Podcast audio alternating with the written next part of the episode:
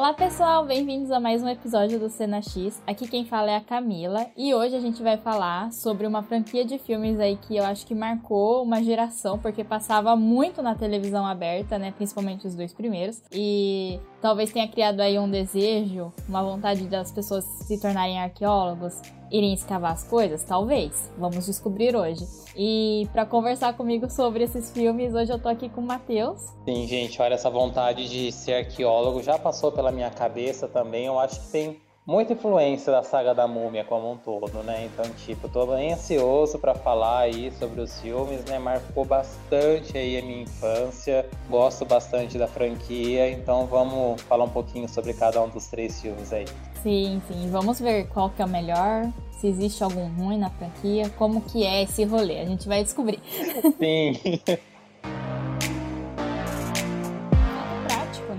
Então, essa questão do CGI, quando eles usam, eu acho que ela é muito bem usada, sabe? Eles não ficam jogando, né? Tanto que igual você. Precisava, gente. É, se o bracelete fosse tão realmente importante a construção dele na história do filme, fizesse uma coisa mais simples, sabe? Agora esse Realmente negócio. achavam que tava. Eu não sei, porque ainda ficam dando uns close no rosto dele que assim. Gente, esconde, sabe? Bota na sombra. Deixa mais isso. Dizer, o que eu gosto do terceiro filme é justamente isso. Eles saíram daquela zona de conforto de Egito. Hum, nem a zona de conforto, não posso falar que é zona de conforto. Mas se fosse um terceiro filme no Egito, de novo, ia ter o Imhotep de novo, assim, sabe? Funciona essa daga. Pra mim ela é mágica mesmo, assim, um quesito de sem explicação, sabe? E é muito estranho. Eu acho que é justamente isso. É, ele incentiva, assim, não sei se incentivar é a palavra certa, mas ele te instiga, ele te instiga, né? Porque é muito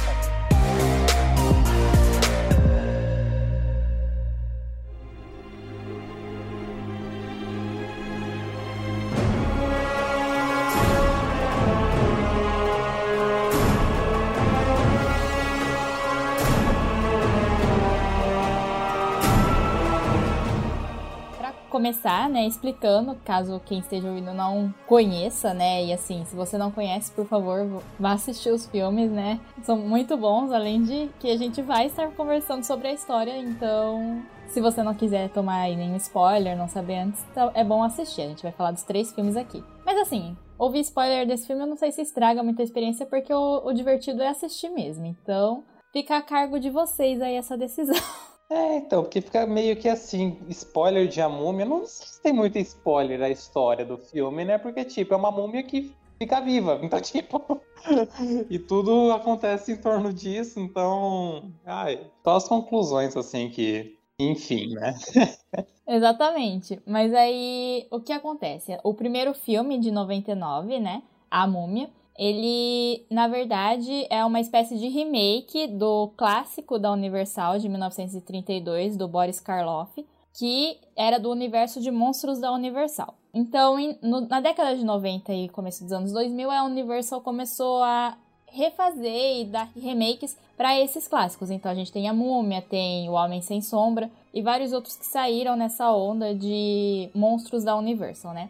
E a abordagem do filme de 99 da Múmia, ela é diferente porque ele se distancia do terror, né? Então ele é mais uma aventura de co e com comédia. Tem uns momentos mais tensos, principalmente no primeiro, eu acho. Mas é muito leve, ele é assim, acho que a indicação é livre, sabe? Ou PG-13 que eles dão lá, né? Então ela é bem tranquilinha. E aí o que acontece? A gente acompanha o Imhotep, que é o sacerdote, o conselheiro do faraó, Sete. E o Sete tem a esposa dele que ninguém pode tocar, só ele pode tocar. Só que aí o Imhotep e a esposa dele, a Naxunamun, tem um romancezinho, se apaixonam. E obviamente que isso dá muito ruim, porque os dois são mortos, e aí, como é uma ofensa muito grande ao faraó que o Imhotep fez e aos deuses, ele recebe a, a sentença dele é ser sofrer a pior sentença possível de morte, então ele é mumificado vivo, aí colocam os caras velhos no túmulo dele e ele é amaldiçoado, ele recebe a pior maldição, assim, que aparentemente existe, né, no mundo egípcio.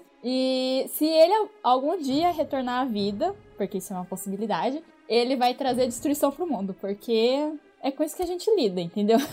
É sempre com a destruição do mundo. Aí se passam muitos anos, e em 19... muitos mesmo, em 1923, é, a, a, gente passa a acompanhar a Eve e o O'Connell que a Ivy é uma arqueóloga e o irmão dela também, o Jonathan, trabalham em um museu de arqueologia do Cairo e eles entram em contato com um artefato que tem um mapa que leva até a cidade de perdida de Ramunaptar, que seria tipo uma Atlantis, né? Que é tipo uma lenda que ai, tem, aparecem vários escritos, mas ninguém sabe onde fica. Então eles descobrem e vão atrás do O'Connell, que é a pessoa que achou esse artefato, pra ir até lá, que também é lá que está enterrado em Motep. Chegando lá, acordam a múmia, como o próprio Matheus falou, né? Tipo, que chocante. Tem segredos, né? Uma surpresa, assim, nossa, ninguém sabia que a múmia ia acordar, e aí eles têm que tentar resolver essa treta, né? Porque no caso, como você mata uma coisa que já tá morta, né? E assim, para mim é um filme muito, muito querido. Inclusive, eu tenho o Blu-ray da trilogia, né? É, porque marcou muito a minha infância, principalmente os dois primeiros, né? Eu acho que o terceiro, quando saiu, já foi, foi depois de muito tempo que saiu o terceiro, né? Então, para mim é muito importante, assim. Eu também, igual o Matheus, eu queria muito, tipo, sei lá, ser arqueóloga e, tipo, ficar lá, tipo, com as é, vassourinha pequenininha, assim. Pincéisinhos, é. martelinho. É, cinzel, sabe? Ficar lá, assim, varrendo, pozinho. Sonho. Mas aí eu descobri que não é só isso a vida de arqueólogo, e na verdade é bem difícil você ir pra uma escavação de verdade. Eu fiquei assim, ah, então não quero. É, mas é incrível. É, depois, conforme a gente for falando da, dos filmes, eu explico mais, né? O quanto eu sou apaixonada por essa franquia e o quanto essa franquia também me trouxe várias coisas que eu gosto muito até hoje, né? Sobre o Egito e, enfim, deuses, essas coisas. E eu queria saber de você, Matheus, qual que foi a sua experiência, assim? Nossa, então, meu, eu sempre gostei do Egito Antigo, gosto muito dessa história de civilizações, de mitologias e tal, né? Então eu lembro que, eu acho que era o quê? No finalzinho dos anos 90, começo dos anos 2000, eu vou dar uma historinha até chegar no filme da Múmia, gente. Prometo que é rapidinho. Eu lembro que a Eliana, sim, a apresentadora Eliana, ela estava na Record, ela apresentava Eliana e companhia, e ela foi para o Egito. Né, eu lembro que na época ela estava sendo destacada a primeira repórter brasileira a entrar dentro da pirâmide, que não sei o que, e de fato ela entrou, né? E eu via tudo aquilo, achei muito interessante. E a partir daquilo o Egito me encantou, eu, vi a série de episódios que ela foi até o Egito, fez as reportagens lá, né? Era muito bacana. E eu comecei a pesquisar mais e foi muito assim próximo de uma época em que a revista Recreio é, tava com uma, aquelas. Ai, você comprava a revista e sempre vinha um brinquedinho, alguma coisa assim do tipo. E era, eu lembro que era de uns animais né? Que eles eram pedras preciosas. Aí você desdobrava, eles viravam uns bichinhos. E algum desses animais é... era de uma pedra do Egito. Eu não lembro qual animal que era. Eu acho que era tipo uma águia, assim, do tipo. Não lembro. E vinha a revistinha, né? Junto com a revista Recreio, a história. Lá falava do Egito, que não sei o que e tal, né? Então, eu sempre fui nutrindo essa paixão pelo país e eu gosto bastante, né? Agora, chegando finalmente ao filme, eu lembro quando lançou o filme da Múmia, né? Eu lembro do que a minha prima falava, minha prima mais velha, né? não tanto, mas um pouco mais velha do que eu. E eu já comentei aqui no podcast que eu sempre fui uma criança meio medrosa, né? Então, tipo, eu tinha medo de ver até o filme da Múmia. Né? Então, quando eu consegui assistir o filme da Múmia, eu falei, meu Deus do céu, eu consegui ver. Mas, tipo, é uma aventura aquilo, sabe? Não tem nada de terror. Mas eu confesso que tem uma cena da Múmia que eu não gosto. Não gosto mesmo, é quando o Imhotep, ele desperta. Ele tá lá, que a câmera dá um zoom naquela cara da múmia dele e ele começa a gritar. Ah, eu não gosto, não gosto. Me dá um mal-estar. Como é que eu consigo ter, né? Ver hereditário de boa e não, não gosto de ver essa cena da múmia. Mas é porque eu acho que ele dá uma pausa, tipo, ele não grita na hora, né? Ele, ele segura um pouco o grito e aí você fica assim, e aí? O que, que vai acontecer? É, nossa, e o grito dele eu tenho assim nítido na minha cabeça como é que é o barulho e tudo mais, né? Mas é, eu gosto bastante, né? Eu vou como falar, falar com você, né, Camila, sobre o filme como um todo. Então, às vezes pode até dar a impressão de que tipo eu não gosto do filme da Múmia, que não sei o quê, mas eu gosto bastante, bastante mesmo. Eu acho que a escolha de elenco tá perfeita, gente. Eu gosto muito do Brandon Fraser, da Rachel Wise, lá eles são muito engraçados. Eu acho que no primeiro filme principalmente as partes cômicas do filme funcionam muito mais do que nos outros dois, assim, sabe? Eu acho que as piadas são muito mais bem encaixadas, mais elaboradas. E falando um pouco mais sobre a história do filme, né? Já começa com esse negócio, né? O cara foi lá, traiu o faraó, que não sei o que, recebeu a pior sentença. Aí eu falo, gente, qual que é a lógica? De tipo, você mumificou o cara vivo, ok, o cara já sofreu lá a pena. E me solta uma maldição de que tipo, ah, ele voltar, ele vai destruir tudo. Sabe, pra quê? Caramba! Você tá criando um empecilho pra você mesmo. Sabe? Eu falo, gente, qual que é a lógica disso de amaldiçoar uma pessoa voltar um sendo que ele já foi, sei lá, uma pessoa ruim em vida para quebrar tudo. Então, tipo, ai, a gente vai te matar, mas não sei, sabe? Se um dia você voltar, você pode destruir o mundo inteiro. Então vou lançar uma maldição aqui de boa pra cima de você, sabe? Mas ai, é divertido. Sim, mas você sabe que eu adoro, porque acho que isso acontece, tipo, nos três, né? Principalmente no segundo e no terceiro. É um rolê que é muito do tipo. Ai, olha só, você perdeu sua vida, você morreu. Mas assim, eu que te matei, se um dia você acordar, o mundo acaba. Mano, dá pra você assim, envenenar a pessoa, sabe? Tipo, não precisa ter maldição. Sim, ai, gente, é muito engraçado. Não, então, é, mas aí, essa questão do elenco eu acho incrível, né? Porque, que você comentou, né? Porque realmente, eu adoro o Brandon Fraser, tipo, eu tenho muita memória afetiva com ele, assim, de vários filmes, né, de Sessão da Tarde, ele tava em todos, praticamente, assim, no começo dos anos 2000, né. Então, e ele tá incrível, incrível assim, na múmia. E eu adoro toda a ambientação, do primeiro filme especificamente, né? Eu acho que ele é muito bom porque ele realmente, ele tem essas cenas, né, igual você falou, tem umas cenas que, tipo, são um pouco mais de tensão, né? Tipo, principalmente acho que assim que o Imhotep acorda, tem a cena dele, quando ele se mexe, né, pela primeira vez, mas assim, quando eles se refugiam, né, porque aí também jogaram as 10 pragas do Egito, né? É, então, a hora que ele acorda, começa as 10 pragas do Egito, né? Aí eles se refugiam dentro da tumba dele e ele encurrala um dos caras, né, que abriu o sarcófago lá que tava os órgãos vitais, né? E, gente, essa cena é assim, pesadelos, né? Porque o cara precisa do óculos, ele perde o óculos, e aí, tipo, ele não enxerga nada, aí o Imhotep vai lá e arranca, tipo, o olho e a língua dele, assim. E é tudo meio no escuro, né? Então, eu, eu acho que é uma cena, assim, bem pesadinha, assim, apesar de ser um, livro, um filme mais infantil, né? Ela é uma cena, tipo, um pouco pesada, assim, no terror, eu acho, sabe? Um terror leve. Mas, realmente, o que funciona muito no filme, para mim, é todo mundo, assim, o elenco é perfeito, perfeito. É, e aí, para mim, por isso, na minha opinião, o primeiro é o melhor porque todo mundo no elenco funciona muito bem, sabe? Tipo, não apenas o Brandon Fraser, a Rachel Wise e todos os principais que aparecem mais em tela, mas todos os secundários também, sabe? Então, tipo, o Capanga que ajuda o Imhotep, os americanos que também estão lá para pegar os rolês, o cara que é o guarda da prisão que o O'Connell tá. Tipo, todos eles são muito bons, funcionam muito bem, sabe? E você fica, tipo, são personagens incríveis. E é muito envolvente porque todos são muito carismáticos, né? Então, tipo, eu gosto bastante a cena lá de tipo, quando eles vão resgatar o O'Connell da prisão, né?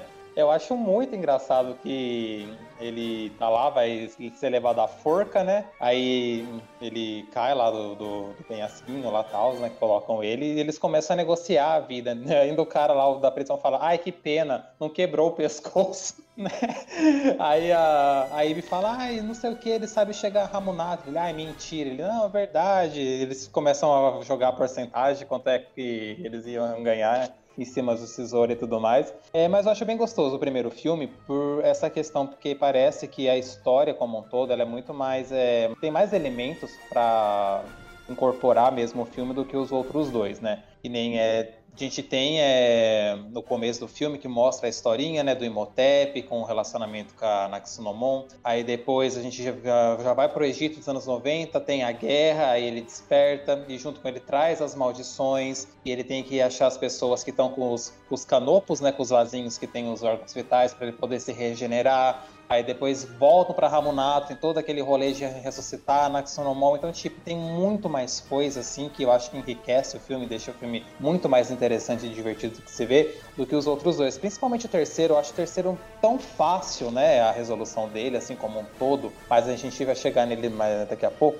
Mas é, o primeiro filme eu acho que é justamente isso. É, ele incentiva, assim, não sei se incentivar é a palavra certa, mas ele te instiga, ele, ele te instiga, né? Porque é muito engraçado, tem os momentos de ação, tem os momentos tensos, assim, sabe? E eu acho que a presença também do, acho que é Arnold Vosloo, se eu não me engano, que é o ator que interpreta o Imhotep, eu acho ele perfeito também, né? Porque ele começa a, a meio que chantagear os caras lá tal, né? Então, ah, eu acho bem interessante, eu acho que toda a composição que tá em volta Porque tem a guarda que protegia Ramunatra lá também, né? Que depois eles ficam junto com, com a Eve, com o Rick. Aí depois é, tem o outro lado que tá com o Imhotep, né? Do cara lá que tá guiando os americanos e tudo mais. Então acho que tem muito mais elemento que constrói a história para deixar ela muito mais interessante, que funciona melhor do que nos dois, nos dois filmes que vieram depois. É, então, eu sinto muito isso também. Eu acho que o primeiro, revendo, né? Eu revi pra, pra gravar esses, esse episódio, os três, assim, meio que em sequência. E podendo analisar eles mais perto assim, eu consigo perceber que realmente eu acho que o primeiro tem mais equilíbrio, assim, sabe? Tipo, porque ele é uma aventura, né? Tanto que o próprio diretor ele fala que ele se inspirou muito em, tipo, Indiana Jones, assim, sabe? Ele queria fazer um Indiana Jones.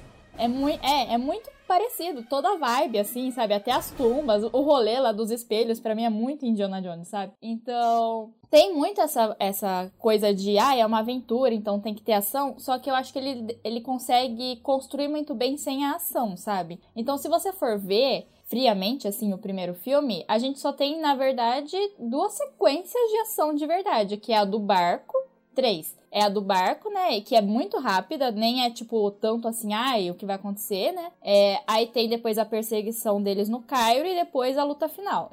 E são, tipo, depois da metade. Na metade é do, do barco, a do Kyrie, e a final é, tipo, no final do filme, né? E todo o resto do filme é muito para construir os personagens, construir a ameaça, né? Então a gente. E tem muito esse senso de. Igual, são três, quatro pessoas que abriram o sarcófago lá que tinha os órgãos dele. Então. E ele tem que matar essas quatro pessoas para ter os poderes de volta. Então você acompanha a morte de, tipo, cada um e acompanha os estágios dele voltando os poderes, sabe? E, ficando mais forte, né? Então, o filme toma tempo para fazer essas construções e você sente tipo, gente, morreu mais um aí. Vamos lá resolver o rolê, né? E eu acho que todas as revelações, lógico, que tem muita conveniência, enfim, né? A gente tá falando de filme aqui, né, gente? Tipo, tem, vai ter que ter, né?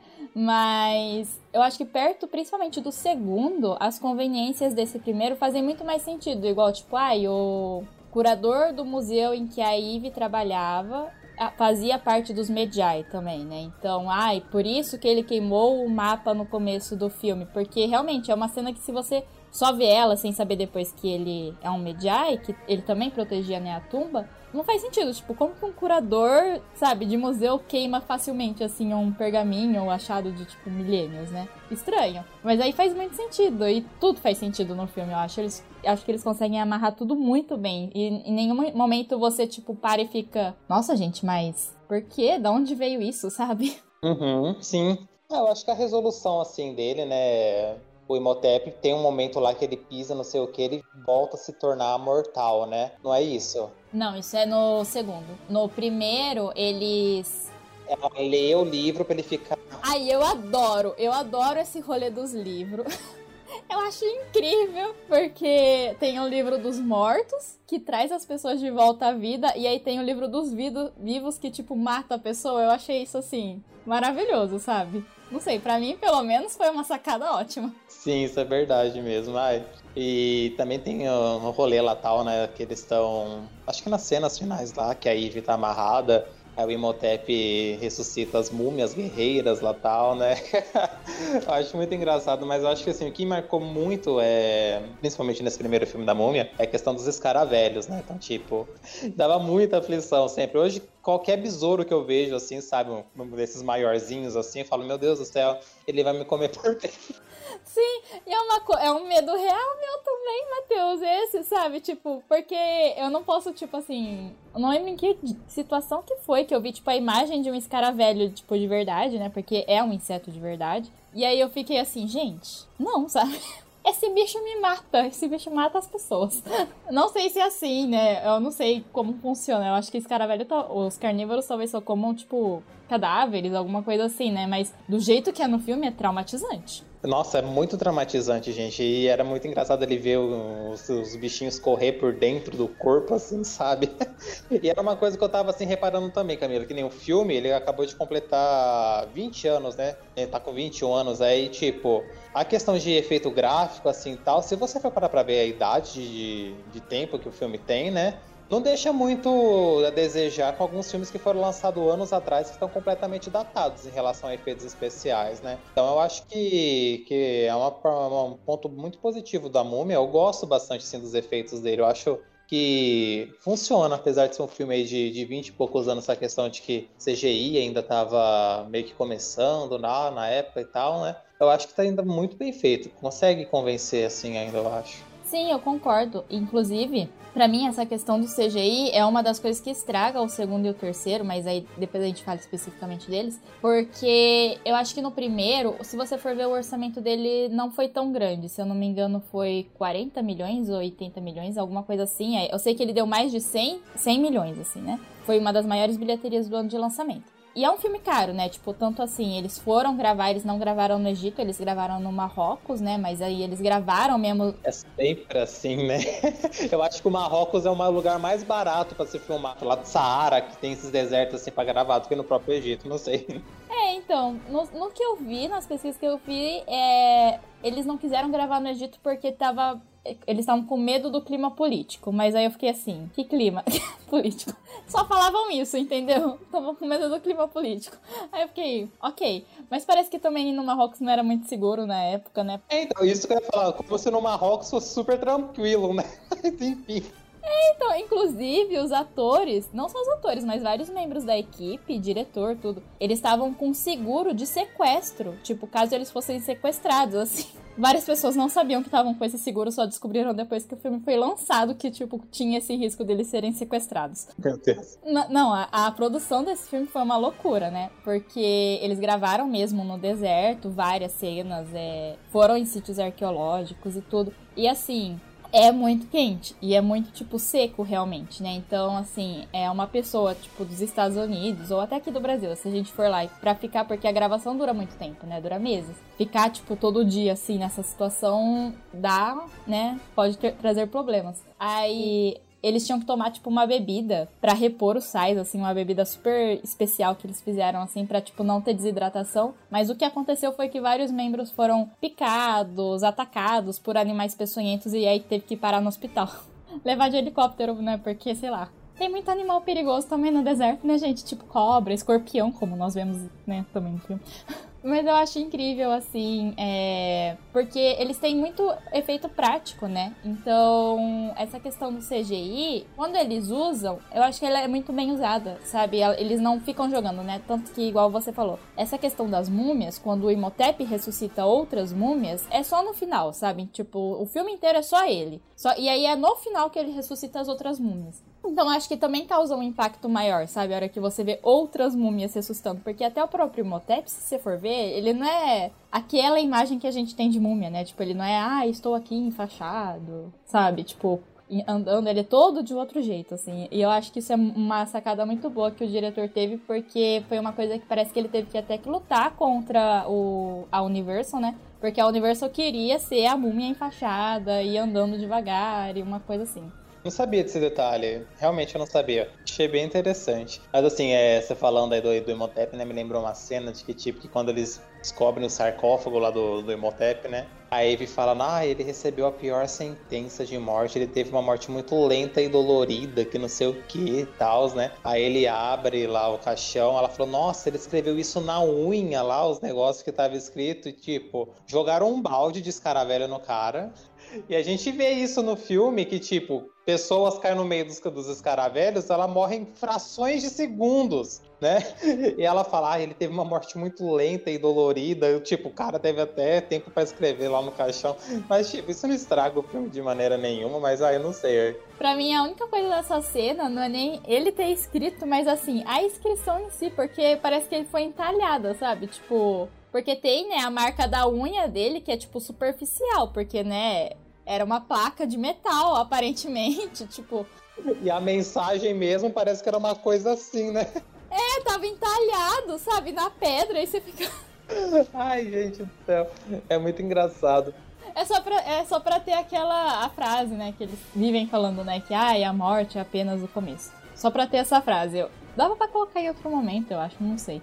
Mas eu acho muito bom, né? toda, toda a parte deles na, lá em Ramunaptra eu gosto muito, sabe? Tanto da chegada deles, porque para mim é muito mágico, né? Que eles ficam lá esperando, aí tem que esperar o sol nascer, porque só na hora que o sol nasce você consegue ver, né? Senão você não sabe onde é que tá. Todo o jeito que o livro funciona, e aí tem aqui a chave, né? Que é um hexágono, né? Que aí ele abre, assim. Ah, eu acho incrível, tipo, tudo. Todo o visual do filme, para mim, acho maravilhoso, assim, meta. Nossa, sim. Eu acho que até o filme do Scooby-Doo pegou aquela, sabe, aquela pirâmide que abre assim, sabe? É meio que inspirada nessa chave da múmia, porque parece muito negócio. Mas, é, falando dos personagens, né, eu também gosto muito do Jonathan. Eu acho que o Jonathan, ele faz total diferença no filme, que se não tivesse ele, mano, eu acho que a experiência ser completamente outra. Eu acho ele completamente hilário. E, tipo, as motivações dele é muito ridícula, porque tudo que motiva ele é relacionado a dinheiro, a poder, sabe? A status. Então, tipo, ai, eu tô aqui, ah, nossa, mas isso deve custar um monte, eu vou levar, que não sei o quê. Eu acho muito engraçado as partes que ele tem. Ele, ele traz esse alívio cômico muito bem posicionado no filme, né? E o, o Rick também, ele é bem engraçado. Eu acho que a cena que tem os dois juntos, assim, é bem divertido. Sim, eles são uma dupla muito boa, né? Eu gosto muito do Rick com a Eve, é, mas eu acho que eu gosto mais da parte do romance. Eu acho que os dois atores principais, nossa, eu acho incrível a química, tipo, dos dois, sabe? É, não sei se rolou alguma coisa de verdade entre eles ou não, sabe? Mas assim, na, em cena, no, no, filme, eles parecem muito apaixonados mesmo, né? E o Jonathan, pra mim, é incrível, assim, ele é o meu personagem é, favorito, sabe? Tipo, da franquia, assim. Porque ele meio que é culpado de tudo. Tudo acontece por causa dele.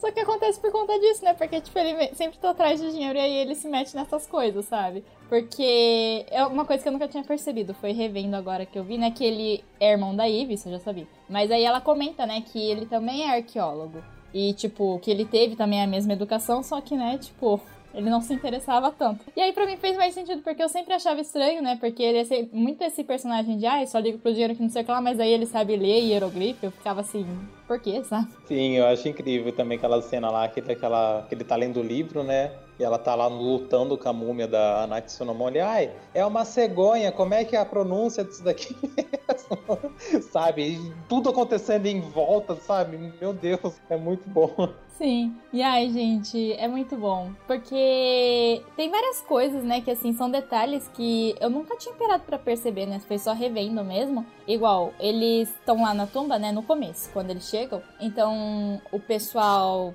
dos americanos, né, os quatro americanos, eles encontram lá. Como é que é o nome do objeto, Matheus? Eu esqueci. Canopo. Os vasos canopo. Eles encontram lá, né? E aí, como tem detalhe em ouro, essas coisas, eles consideram aquilo um tesouro. De, ai, olha só, tamo rico. É, e aí encontra uma múmia. E eles ficam tipo, ai, parabéns pela sua múmia. Tipo, super desprezando ela, né? E aí, eu, eu via isso antes e eu ficava assim, tipo, nossa, gente, mas assim, vale dinheiro uma múmia, sabe? né? Só que aí eu descobri recentemente, não sei se você sabe disso, mas é que as múmias, na, na época que se passa os filmes, elas não eram raras, assim, na quesito de tipo é, é que assim, elas não eram raras, porque não era apenas faraós, né? E pessoas importantes que eram mumificadas. Todo mundo era mumificado. A, a, pelo menos a maioria da população egípcia era mumificada porque era uma prática religiosa deles. Era o o nosso enterro, né? Sim. Uhum. Quando começou essas escavações e descobertas no Egito, tinha muita múmia porque muitas pessoas eram mumificadas. Só que aí tem até fotos, né, tipo, do mercado de múmias que tem, tipo, pessoas assim vendendo e aí tem várias múmias assim na parede, sabe, para você comprar. Meu Deus. Só que aí hoje em dia, uma múmia é rara, não, não apenas múmias de faraós, mas múmias em geral são raras e muito valiosas, porque como era muito comum, e aí, tipo, os europeus viram as múmias lá e ficaram tipo, oh, coisa exótica e diferente. Aí transformaram as múmias em chá, em tinta pra pintura, sabe? Em. pra colocar no remédio. Assim, comeram as múmias, sabe? Meu Deus. Por isso que não tem muita múmia hoje em dia. É uma coisa que, tipo, eu, me deixa pensando, sabe? Porque eu vi uma vez uma matéria na National falando que uma das origens, não apenas da mumificação, né, mas do enterro em geral, né, você cuidar dos seus mortos, é evitar que animais comam o corpo, sabe? Então, para proteger, que foi quando se suspeita-se, né, que quando o ser humano tomou consciência, né, de tipo, ai, os nossos corpos ficam aí, animais comem, passaram a proteger porque, enfim, antepassados, essas coisas. E aí eu acho curioso essa coisa da música, né? Porque fizeram isso para os animais não comerem, para depois de mil anos, tipo, pessoas chegarem lá e transformarem em chá. Nossa, gente, mas como assim chá de múmia? É que eles transformavam em pó as múmias. Ai, que nojo! Nossa, sério? É sério. Credo. Gente, eu tô chocado com essa informação. Credo. Eu também fiquei quando eu descobri. Mas tem até uma cor de, de quadros que foram feitos nessa época. Tem uma cor que chama, acho que é amarelo múmia ou marrom múmia. Eu sei que tem múmia no nome da cor. Porque ela era feita com o pó das múmias. Misturava lá, com os outros ingredientes e tinha uma cor. É, e tem, assim, vários quadros. Vários quadros famo famosíssimos, pessoas famosíssimas usaram essa tinta, sabe? É por isso que a gente não tem mais múmia. Na quantidade que devia ter. Então, mas aí acho que fica explicado porque que ela tem encontrado uma múmia não é levado a sério no filme. É, é faz sentido. Ai, gente, mas assim, é... falando ainda do primeiro filme, eu gosto da resolução dele. Eu também gosto, assim, da, do arco romântico com o, que o Rick tem com a, com a Eve, né? Eu acho que é bem construído, assim, eu acho que convence mesmo. E depois a gente vai pro segundo filme, né? Você tem mais alguma coisa a falar do primeiro, porque vai acrescentar? Não, do primeiro eu acho que é isso, né? Eu gosto muito mesmo de toda a condução do filme. Eu acho que, igual eu falei, ele leva o tempo dele, né? para construir, para realmente chegar na ação. E eu acho que você sente muito assim o perigo, né, que o Imhotep representa, porque como que você vai parar ele, né? Inclusive ele vai ficando mais poderoso, aí ele e ele é imortal, sabe? Porque é uma das condições da maldição dele. Então, você sente muito esse peso, né? E aí, todas as apresentações, os mediais, tipo, tudo eu acho que encaixa muito. Aí a gente chega no segundo, igual você falou, né? Que assim, pra mim é difícil. É, no segundo, aí a gente já tem o Alex, né? O filho do, do, do Rick, da Eve. Eu, eu culpo ele por pro segundo e o terceiro não ter sido tão, tão bem recebido. Por quê? Vai, me fala seu ponto de vista sobre isso. Não, é que assim, para mim é difícil porque eu gosto muito dos três. Mas assim, eu consigo entender o quão estranho é o segundo e o terceiro, sabe? O segundo, eu gosto mais do segundo do que do terceiro. Porém, eu acho que o terceiro pelo menos tentou criar uma coisa nova, porque o segundo é o primeiro 2.0, né? Tipo, é o mesmo rolê de novo, entendeu? A gente tem a Anaxunamun de novo, que assim, gente deixa a moça morta, sabe? O Imhotep de novo o Imhotep de novo. Aí ainda, eu acho que ainda conseguem justificar o Imhotep com o rolê lá do Escorpião Rei, que ai, aí precisa ser alguém muito poderoso para derrotar o Escorpião Rei e só o Imhotep teria esse poder. Porém, não serve de nada, porque quando ele vai enfrentar o Escorpião Rei, ele está sem poderes, ele é transformado em imortal novamente para enfrentar o Escorpião Rei. Então, assim, podia ser qualquer pessoa sabe? Mas enfim. Mas aí o meu maior problema é, além de voltar com esse rolê da Naxanamon, é o negócio da Eve ser descendente, reencarnação da Nefer, Neferti. Neferi. Ai, gente, até engasguei aqui com o nome da menina. Nefertiti. Nefer. Nefer. Nefer. Titi. a própria. a própria. Porque, e aí, e aí a Nefertiti, ela era o quê? filha do Sete, ou seja, ela era, é, ela era filha de criação lá da Anaxunamun, e foi ela que viu a Anaxunamun matar o pai, e chamou os Medjai, e foi lá e matou a Anaxunamun. E aí tem uma lutinha delas lá no meio do filme, num flashback bem aleatório. Tipo, por que que isso agora, entendeu? Porque assim, eu entendo que quando eles fizeram o primeiro filme, eles não estavam pensando em sequência, né? Eles fizeram o primeiro filme, tipo, esse era o trabalho deles. Só que aí, assim, quando chega na sequência, são muitas coisas que você fica assim, mano, mas e você não percebeu isso antes, sabe? Tipo, por que que agora, sabe? É... Então, o Imhotep, ele não teria percebido, porque no primeiro ele tem um encantamento pela Eve, mas é porque ele quer usar ela para colocar o espírito da Anaxunamun. Só que aí, no segundo, a Anaxunamun, tipo, reencarnou, mas apenas o corpo dela reencarnou numa menina, que é a minha matriz. no caso, né? Tipo, mas é outra pessoa no filme. É, e aí ele vai lá e coloca o, o espírito da Naxu na mão no corpo dessa menina muito fácil. Tipo, qual que era a dificuldade então nos outros filmes? Totalmente, tipo, nossa, é muito difícil de comprar tudo que acontece no segundo filme, sabe? Que nessa parte aí da reencarnação da, da Naxonomon, né? Por que, que ela não apareceu no primeiro filme, então, sabe? Se ela queria desportar o Imhotep, se ela já tinha essa, esse, esse intuito, entende?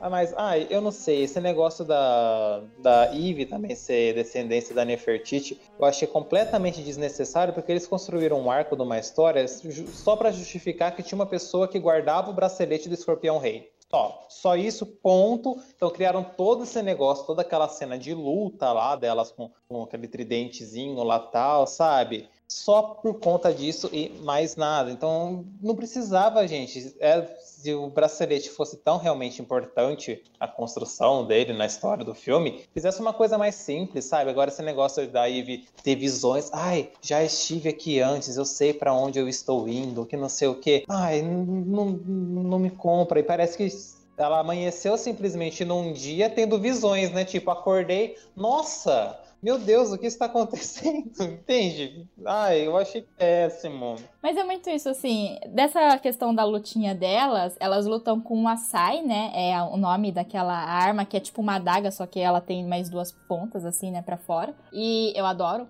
né? É a minha arma favorita, assim, curta, tipo, de combate. Eu acho muito bonita toda a coreografia deles, mas é isso. Até o próprio Rick fala no começo do tipo, ai, a gente só tá aqui porque você começou a ter uns sonhos. E é muito isso, sabe? Porque, tipo, aí eles justificam que, ai, porque agora é o ano do escorpião. E aí é o ano em que o escorpião rei vai acordar. E é tipo assim, é muita conveniência, sabe? Tipo, até o cetro, tipo. aí cria um cetro que aí tipo, só o cetro. O cetro pode. O cetro acho que é de Osíris, né? Alguma coisa assim. Só ele pode matar o escorpião rei. E assim, coincidentemente, eles conseguem esse cetro. E é muito aleatório, tipo, porque o Jonathan ganha em uma partida de poker, deixa entendido que é tipo, ok, mas assim, é que eu acho que tem, tem um limite, sabe?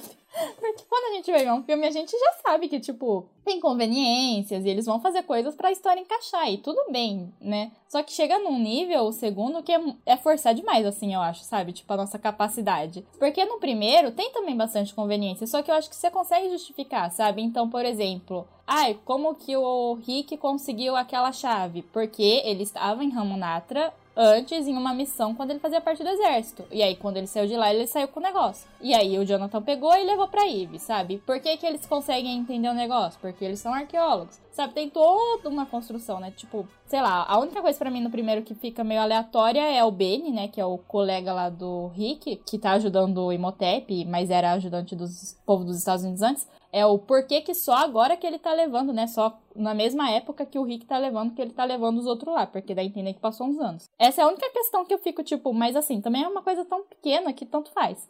Mas no segundo, sabe? Nossa. E aí a questão lá que a gente falou das, da, que o primeiro constrói muito bem a história para ter poucas cenas de ação. Nossa, o segundo é assim: ação, ação, ação, ação, sabe?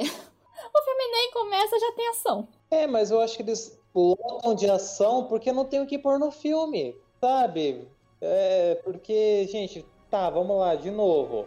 Imhotep morreu, tá. Ai, mas sei lá, tão com o livro dos mortos lá. Ai, vamos ler de novo para ressuscitar o cara, mano. Então, tipo, não, tem fim. Não tem fim. É, e eles conseguem tão fácil, né? Porque, tipo, no final do primeiro, o Ramonatra é, tipo, enterrada, né? Aí daí, daí fica lá enterrado o Imhotep e os dois livros, o livro dos mortos e o livro da vida. Então, só que aí quando a gente chega lá, eles já estão escavando, já estão achando Imhotep, aí já estão com os livros, aí você fica assim, ok. Não, e detalhe, né? Aquele povo lá que fica guardando o Ramonatra, então, tipo, eles estando lá ou não, gente, não faz o menor sentido.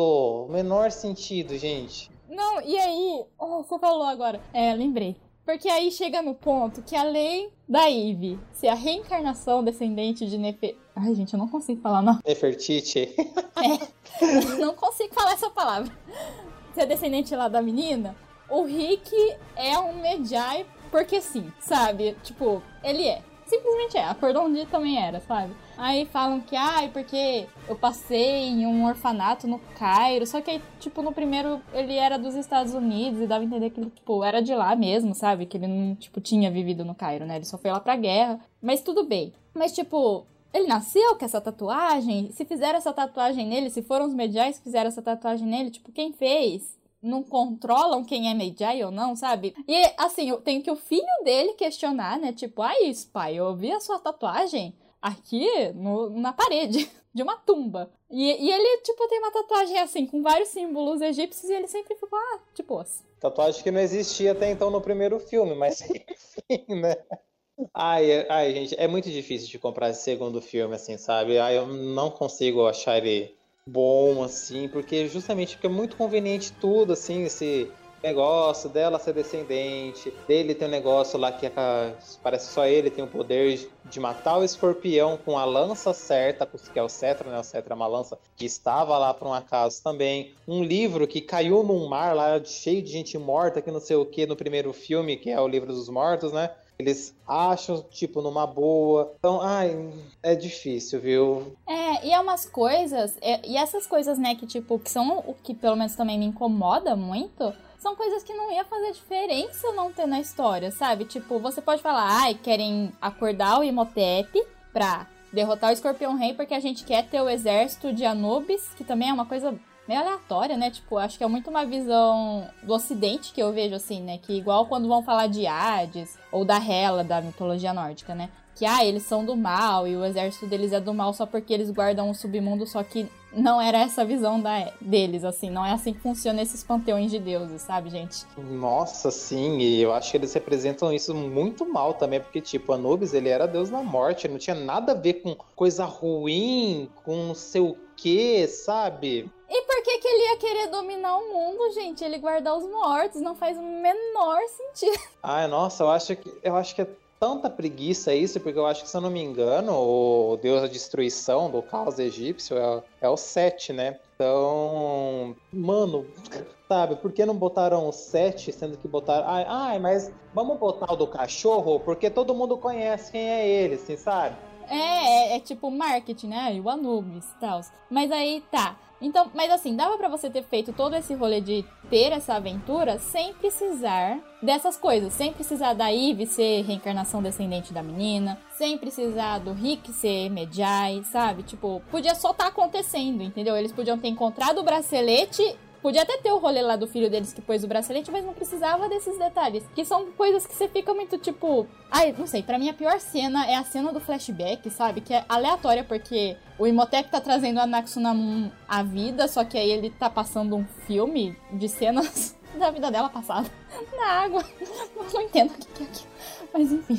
Só que aí ele tá passando isso pra ela, e aí a Eve, que tá voando a quilômetros de distância, também começa a ter essas visões da mesma coisa que ele tá mostrando pra ela, porque tem que explicar a luta delas no final, eu acho, não sei, como que a Eve conseguiria lutar. É muito nada a ver, tipo, a moça, ela tá disposta a se matar pra Naxonomon vir no corpo dela. Pra quê, sabe? Eu fico, mas pra que isso?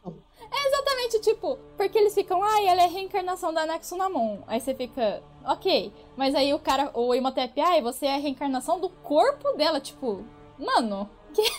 Ai, nossa, gente, é, é uma série de coisas. Quando eu tava vendo o filme, eu falava, putz, meu, eu acho que quando eu era pequena era mais divertido.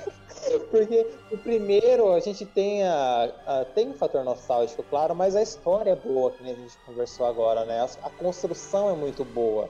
Né? Não tem tanta conveniência assim quanto no segundo. E outra, assim, nem você falou, justifica as coisas que aconteceram no primeiro algumas coisas que foram apresentadas pra gente antes no, no filme, né? Mas esse segundo, gente. É, então, porque eles tiram muito assim do nada e é só pra, sei lá, talvez ter frase de efeito ou tentar criar uma justificativa, só que é aquele negócio, né? Se você tá tendo que tirar uma coisa do além, sem construção, pra sua história fazer sentido, é porque ela não está fazendo sentido, né?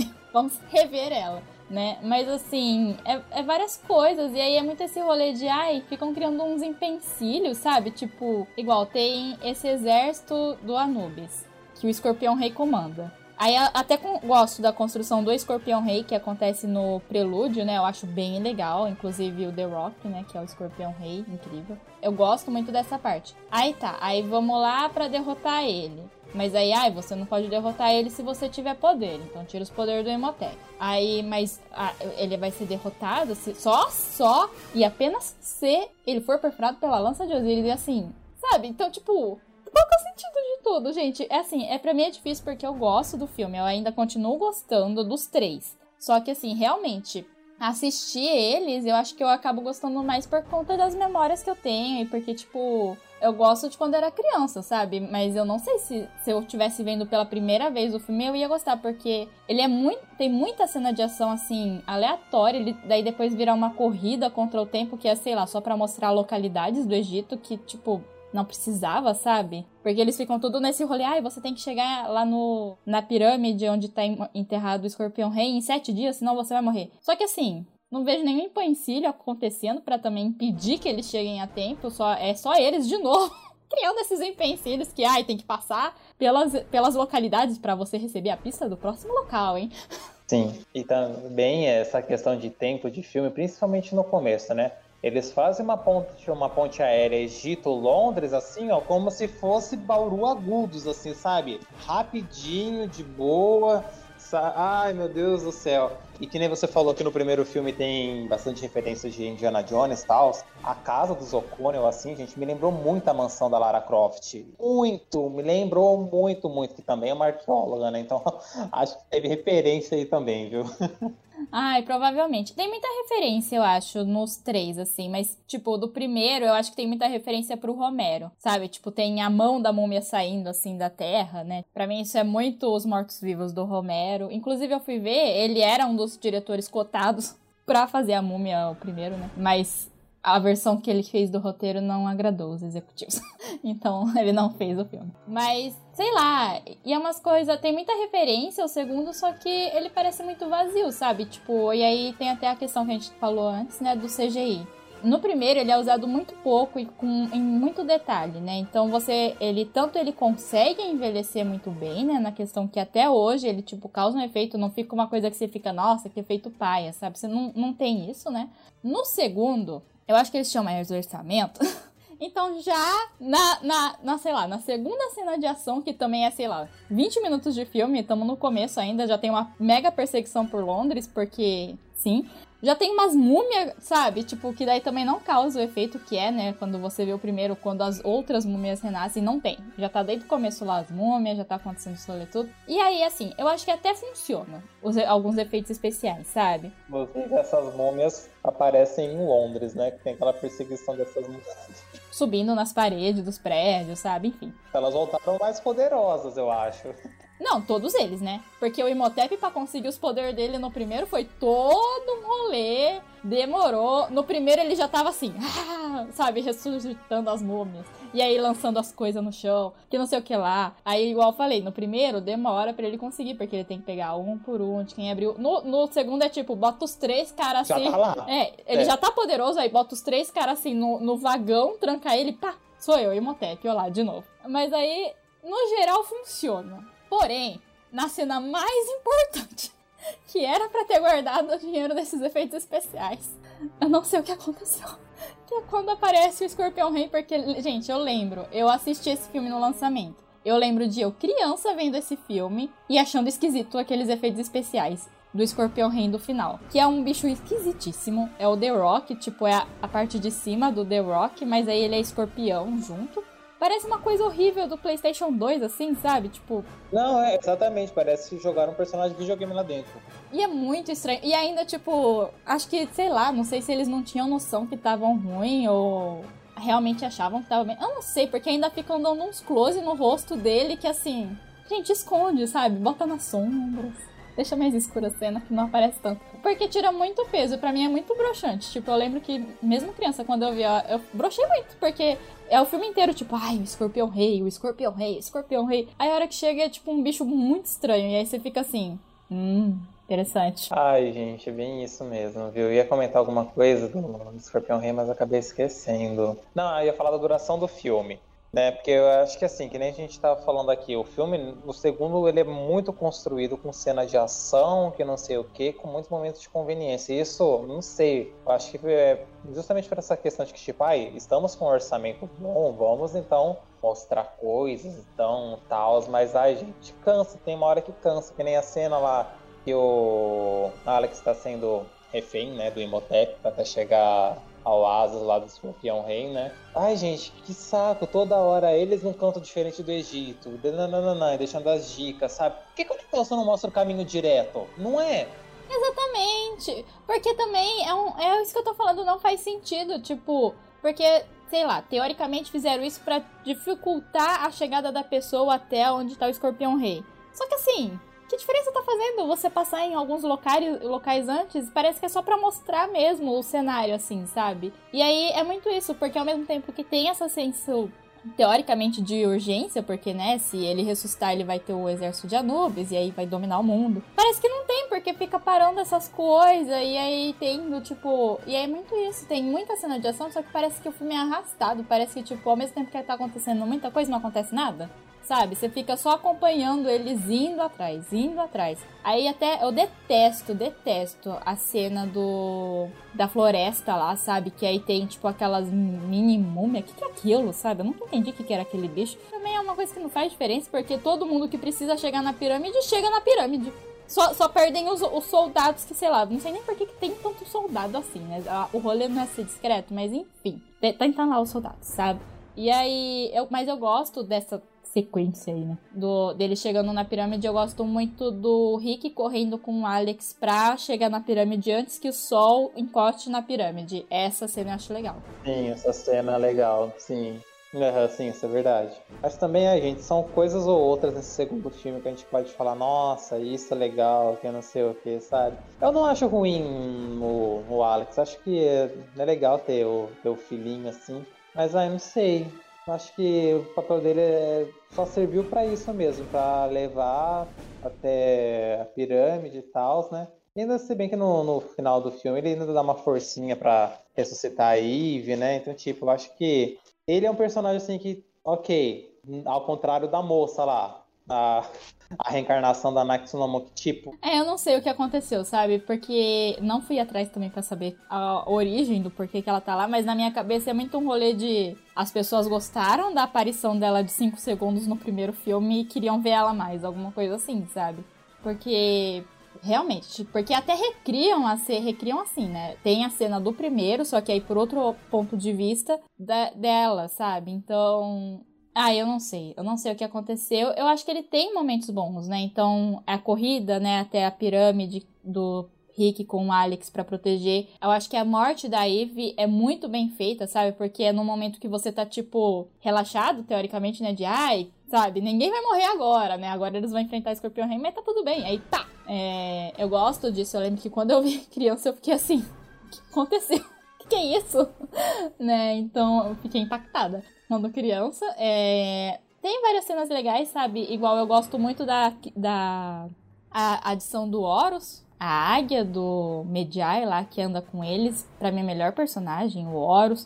ah, fofinho, sim, é verdade. Eu adoro ele. Eu gosto do carinha lá que, do balão, sabe? Tipo, acho criativinho, assim, sabe? Ah, entendi. Mas é que eu não sei, eu acho que eles ficam tentando recriar muita coisa do primeiro, sabe? Então, tipo, por que, que é um balão? Porque no primeiro eles vão até a Munatra de novo, depois no final de avião. Sabe? Aí tem o Alex lendo, aí ele não sabe exatamente o hierogrifo que o Jonathan não sabia no primeiro. E aí o Jonathan pode falar para ele, porque aí você lembra, ai, Agora ele sabe. Uhum. Então, eu acho que eles ficam só. Parece que eles estão tentando recriar o primeiro, mas colocando coisas a mais, sabe? Aquele negócio de, ah, faz mais, melhor, mais coisa, mais explosão. Não, é exatamente isso. É exatamente isso. Os três primeiros filmes, o que eles têm em comum, né? Um ser que já tá morto, retorna à vida com a maldição de que vai destruir o mundo, vai é, ser imortal e tipo. Tanto é que eles até zoam isso no, no, no, próprio filme. Ah, não é sempre assim essa história de que vai ressuscitar, vai destruir o mundo, que não sei o quê. Mas sempre tem um povo que tá protegendo a tumba, que não pode ser mexida, que não sei o quê, né? Que falha no, no negócio. Que falha o negócio. Sempre vai ter alguém que tem um avião, um balão ali por perto para levar eles a determinado lugar, né? Querendo ou não, também tem uma resolução extremamente fácil, tipo, ah, o cara é imortal. Ah, mas a gente pode matar ele, não sabe? Não tem uma coisinha aqui, ó, que é facinho matar o cara imortal, entende? Então, eu acho que esse lance assim, de imortalidade, eu não sei até que ponto que agrega na história do filme justamente por conta disso, principalmente no terceiro, que eu acho que eu acho ridículo como é que matam o imperador, né? Porque, tipo, não tem uma explicação lógica, né, para aquela adaga matar o cara lá tal, mas enfim, a gente vai chegar lá daqui a pouco. Mas é justamente isso, é recriar sempre a mesma história, sabe? Com tá tudo que tem no primeiro filme tá nos outros dois, entende? Mas uma construção muito inferior de história. É, então, até porque é aí que eu acho que o primeiro se ressalta mais ainda, né? Porque todas essas coisas fazem muito sentido no primeiro, né? Porque no primeiro, se você for ver, eles não vão para muito longe. Eles estão no Cairo, aí eles vão pra Ramunatra, eles voltam pro Cairo, só que aí sequestram a Eve, querem resgatar ela, chegar mais rápido, por isso que eles vão de avião.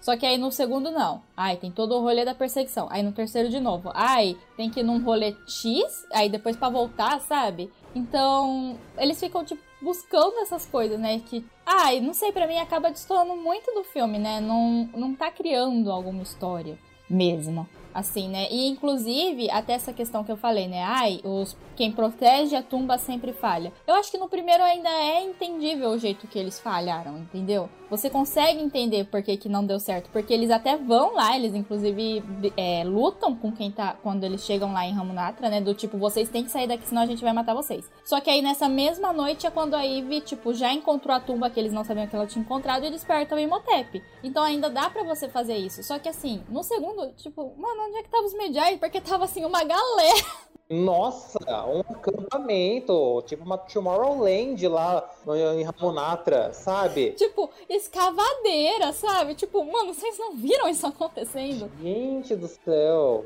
é muito, muito isso. Ai, não sei. Eu não sei o que acontece. Eu também não sei. Mas assim, o que eu gosto, indo pro terceiro, se tiver tudo bem pra você, é, indo pro terceiro, o que eu gosto é que pelo menos eles tentaram, né, colocar em outra ambientação, que é na China né? E aí eu acho muito legal eles pegarem esse conceito dos soldados de terracota, né? Acho uma sacada ótima isso. Só que aí a execução não foi tão boa. O que, que você acha do terceiro, Matheus? Ai, olha, eu assim, eu acho que eu ainda prefiro o terceiro do que o segundo filme. Eu lembro que a produção, é, acho que é de 2008, o terceiro filme, né? Então já tava meio que assim começando a acompanhar mais cinema de perto. Aí eu vi que ia sair a produção do terceiro filme da Múmia e que ia se passar na China. Aí eu falei, nossa, que não sei o que tal, né? Enfim, naquela época a gente não tem a visão de hoje, que a gente tem hoje em dia, né? Mas vendo hoje eu acho muito bacana, muito interessante mesmo a história se passar na China. Porque também, gente, vamos lá, múmia não existe só no Egito, múmia tem no mundo todo, né? Então, tipo, vamos é, ampliar essa visão aí, né? Eu achei bem bacana. Aí eu lembro que também, né, no comecinho da produção, eu acho que soltaram a nota que, assim, é mais visível no terceiro filme, de que, tipo, a Rachel Weisz não estaria no elenco.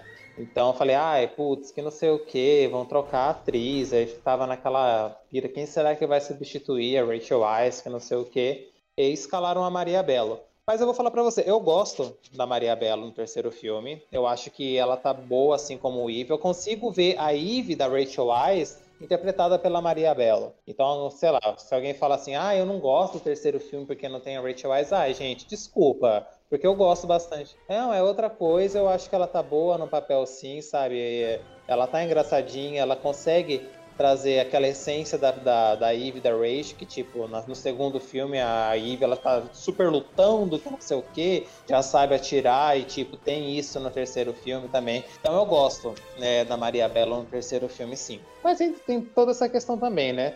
É uma história bem conveniente. O Alex está lá na China, que não sei o que, descobre uma, uma tumba. Aí no começo do filme mostra o, a motivação do imperador que ele quer dominou a China, tal, né? Enterrou os inimigos embaixo da muralha. Ele quer agora só falta a vida eterna. Então, tipo, tem uma bruxa lá que sabe mais ou menos como é que faz o Paranauê. Se apaixona pelo general do imperador. Sabe, o imperador mata o cara, mas antes disso ela já tinha jogado uma maldição no imperador porque. Porque sim, né? Ela sabia que ele ia descartar ela e o, e o cara, que eles estavam tendo um amante, porque, enfim, tipo de coisa. Mas é, eu não sei, o que eu gosto do terceiro filme é justamente isso. Eles saíram daquela zona de conforto de Egito, nem a zona de conforto, não posso falar que é a zona de conforto. Mas se fosse um terceiro filme no Egito, de novo, ia ter o Imhotep de novo, assim, sabe? E ficar, acho que, batendo muito na mesma tecla. Coisa que o terceiro filme faz, ele bate bastante na tecla, né? Justamente por essas questões que a gente já tava pontuando, né? Da pessoa que guarda a tumba, o cara ressuscita, que não sei o que lá tal.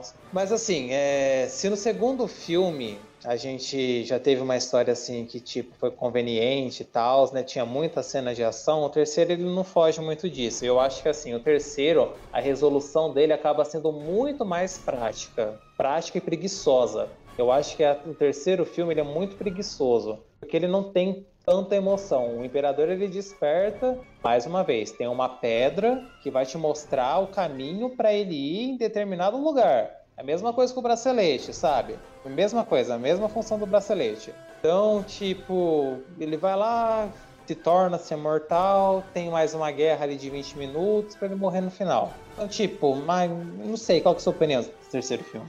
Então, pra mim, eu acho que eu gosto igualmente do segundo e do terceiro, assim, sabe? Tipo, eu não consigo entre os dois falar, ai, qual que eu acho melhor ou qual que eu acho pior. Porque eu. As coisas que eu gosto do segundo, tem coisa que eu gosto, né? Só que aí o que eu não gosto no segundo é também tá no terceiro. Só que aí o terceiro também tem coisas que eu gosto, que é essa mudança, e eu acho que ela é necessária, sabe? É igual você falou. Gostei muito, tanto que quando saiu, né, o trailer, o primeiro trailer do terceiro filme, e eu vi que ia ser na China, eu fiquei assim, nossa, sabe, excelente, sabe? adorei a ideia que eles tiveram, sabe? Tô super afim de ver. Só que é, é isso, sabe? É muito igual, o rolê do Imperador é igual o rolê do Imhotep, né? Tipo, tudo bem que no caso esse é o imperador, não era o faraó, né? Mas também é esse negócio de, ai, ah, tem a mulher, e aí o cara que é a mulher para ele, e aí o outro vai lá, e aí é daí que surge toda a treta, tipo, nossa, gente, sabe? E assim, quem era essa mulher? O imperador vê ela e fica, eu quero ela, sabe? É, só isso, é essa explicação que ele fala. Ponto, mais nada. É, então, tipo, não é nenhuma questão de ai, porque ela é poderosa, porque dá a entender que ele não tá. Antes, ele não estava interessado em se casar, tipo, com uma feiticeira. Só que aí ele viu ela e agora ele quer. Mas assim, todo esse rolê de. É, ai, o Alex descobriu. Aí eu acho que o porquê que eu não gosto do Alex no segundo talvez seja a culpa do Alex do terceiro. Porque, nossa senhora. Que moleque chato. Não sei se você gosta dele no terceiro ou não. Mas assim, para mim, todo o rolê dele lá com a menina que é filha da Michelle Yeoh, é, que é a feiticeira, né? Pra mim é muito forçado. Eles não, pra mim não tem química nenhuma. Eu não sei se foi uma tentativa de recriar o romance lá dos pais dele que aconteceu no primeiro filme, mas assim, é esquisito. Eu não sei, eu não conheço esse, esse menino que fez o Alex no terceiro filme, mas eu não gostei dele. Pra mim ele é qualquer coisa, assim, sabe? E aí ele tá lá. Aí até aí eu acho que, tipo, tudo bem. Só que aí, ai, querem que os O'Connell levem o olho de Shangri-La, que além de mostrar onde fica Shangri-La, tem uma aguinha que revive os mortos. Porque juntamos aqui duas, co duas coisas para ser mais fácil, né? É, mas assim, e aí até tem uma hora que o, curador do museu, né, o cara que estava ajudando o Alex na escavação que achou o imperador, fala: "Ai, você não sabe quantos pauzinhos eu tive que mexer para fazer vocês trazerem isso para cá", mas assim, por que que você queria que eles trouxessem, sabe? Tipo, é, é uma vingança, mas se é uma vingança por quê, assim? Porque você é um personagem novo, sabe? Tipo, a gente não te conhece. Então quem é você? Aí tem isso e tipo, ai, eu não sei. Aí tem de novo esse rolê de temos que ir em tal lugar, para em tal lugar, para em, em tal lugar, sabe? Assim, gente, vai no lugar, de, né? Não precisa disso igual a menina. Ah, e a gente tem que ir lá impedir que ele descubra onde fica Shangri-La. Mano, ela não podia só ter ido lá, já quebrado o rolê de encaixar a pedra, não precisava ter destruído a torrezinha inteira, sabe? Era só quebrar o rolezinho que segurava a pedra. Tira um pedacinho, já não ia segurar, já não ia mais dar certo o rolê. Mas não, temos que lutar contra ele, né? Aí vem os Yetis, que eu gosto dos Yetis, mas assim, eu acho que eles são muito desa desaproveitados pelo filme, sabe? Tipo, eles colocam só como conveniência também e não dá certo. E aí a gente vai pra Shangri-La de novo, sabe? E assim, eles sempre conseguem chegar antes das pessoas, né? Pelo menos no segundo, no terceiro, aliás, eles conseguem chegar antes. No segundo eles chegam depois. No terceiro eles chegam antes, porém não adianta nada porque depois chega e dá treta do mesmo jeito. Ah, eu não sei, sabe? Porque toda a resolução, ela é, parece muito fácil, sabe? Tipo igual, tem uma hora, várias horas, que o Rick e a Eve ficam encurralados lá nos soldados de terracota e tipo, só que aí toda hora alguém salva eles. Aí uma hora é o Alex que sai atirando, aí outra hora é o Jonathan que passa, aí outra hora é o avião que aparece. Sabe, não parece que eles estavam em perigo em nenhum momento, porque o Rick já tinha morrido antes. E assim, eles não iam matar de novo, sabe? Eu acho a morte do Rick bem feita até, né? Porque ele tava tendo tretinha com o Alex, e daí tem essa carga emocional. Mais isso, né? No segundo é a Eve que morre, agora no terceiro é o Rick, sim. É, então, mas aí assim, a gente já viu ele ser ressuscitado. Então a gente também. E aí a Michelle é esfaqueada lá. então ela já morreu. Aí você fica, gente, eles não vão matar esses dois, sabe? Então por que que fica forçando a gente, tipo, ficar, ah, eles vão morrer, né? E aí tem os capangas do imperador que, assim, quem são essas pessoas, sabe? Tipo, o, o carinha lá, que é tipo o general, né? Ele fica, ai, ah, eu quero te despertar porque o nosso mundo está corrupto e errado e só você consegue ajeitar as coisas. Eu fico assim, faz isso você, sabe? Você é um general.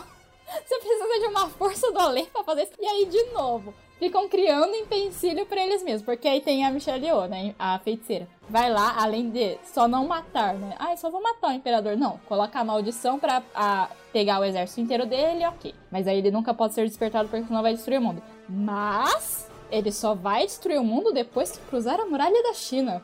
Muralha essa que ele mesmo construiu, então não sei por que, que tem isso. Exatamente. Ai, gente do céu. Primeiro vamos por, por partes, né? A relação Rick e Alex. Não sei. Eu, eu acho patética essa. Ai, eles não se gostam, que não sei o quê. Mas a explicação que dão no filme é que, tipo, ah, eu não dei atenção para você, ponto, sabe? Assim, sendo que no segundo filme os dois eram super ligados, assim, tal, eles tinham uma sintonia super boa, né, de pai e filho. Aí no terceiro, ah, ele cresceu, ficou rebelde, que não sei o quê. Eu acho que assim, não tinha necessidade, sabe, Essa, esse arco dramático, assim. Eu acho que seria muito mais interessante se os dois estivessem numa boa. Então, até que tem até aquela cena lá de que, tipo, eles estão naquele lugar lá que é pra colocar o, o olho de Shangri-La, eles, ah, eu tenho essa arma, que não sei o que, não sei o que. Não, pai, mas essa arma aqui é melhor do que essa, porque tal, tal, tal, tal. Não, filho, mas essa terceira arma, falo, caramba, vocês vão ficar nessa até quando? Até quando? Ai, gente, pra mim essa cena é muito, é muito heterotop, porque eu não consigo entender ela, sabe? Eu fico assim. Eu acho que o filme todo, é, as partes cômicas é,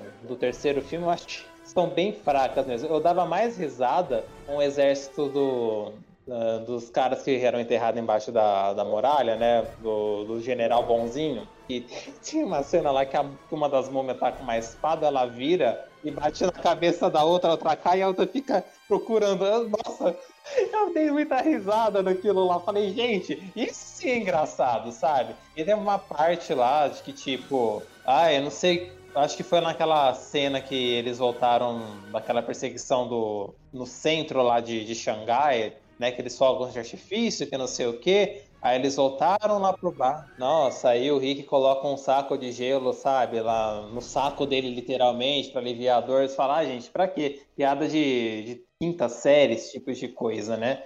Mas. É, não, mas é muito isso, e é muito igual você falou do relacionamento do Alex com o Rick não me incomoda tanto, mas é porque eu acho que não me incomoda tanto, porque me incomoda o Rick e a Eve estarem passando por uma crise também, né? Porque eles também estão, ai, não estamos conseguindo se conectar. Aí a Eve virou escritora, né? Ela escreveu livros ficcionais, mudando os nomes dos personagens dos acontecimentos do primeiro e do segundo filme. Aí ela tá com o quê? Bloqueio criativo, ela não consegue escrever o terceiro livro que ela prometeu. Aí o quê? Ai, nossa! acontece outra coisa de novo, né? E aí, ai, tá todo mundo passando por alguma crise. O Jonathan tá bem, né? Tá lá com a bar dele, mas aí ele também fica tão apagado, sabe? Aí eu acho que ele fica apagado por conta do Alex, porque dão mais tempo pro Alex, né, desenvolver, sei lá o que estão desenvolvendo lá, mas enfim. E por coincidência ele abriu um bar em Xangai, hein? Por coincidência. Mas assim, eu ainda gosto dele, sabe? Porque ele ainda continua. Eu adoro, adoro a cena dele no avião, que aí ele tá lá com a... É uma vaca? Não sei o que, que animal é aquele. Adoro essa cena, sabe? Ele com a vaquinha dele, assim. Então, só que ele fica jogado muito de lado. E aí eu fico, por que, que ele tá aqui então, sabe? Se é pra deixar o personagem desse jeito. Ai, eu não sei, tipo, eu entendo o, o que eles quiseram fazer no terceiro, só que parece que eles queriam fazer muita coisa e ao mesmo tempo não sabia como fazer nada, sabe? Não sei. Ah, eu não sei também o que aconteceu ali, sabe? Ah, que nem tem a, a filha lá da, da Michelle Yeoh, né? Uma coisa que eu esqueci de comentar. Quando saiu a notícia que estava em produção o terceiro filme, falaram que ia ter Michelle Yeoh. Eu falei, ai, que ótimo, vai ter ela, que eu amo ela, né? Mas enfim. Aí tá.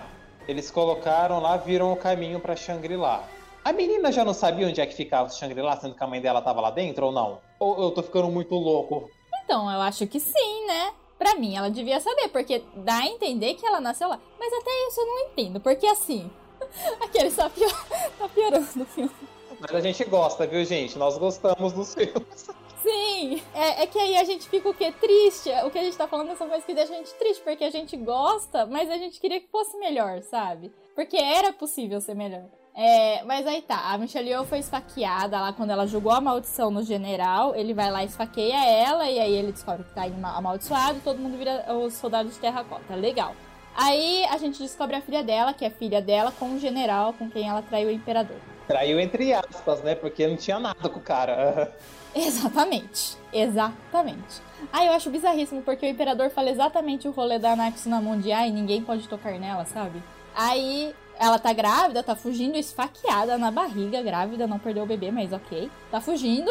Aí a filha fala, ah, e os Yetis parece que encontraram. Pelo que eu entendi é isso. Os Yetis encontraram ela e levaram ela pra Shangri-La. E lá ela conseguiu viver, mas assim, aparentemente é meio longe onde eles estão lá, que é a muralha da China, desse rolê do Shangri-La, porque é na neve, é no Himalaia.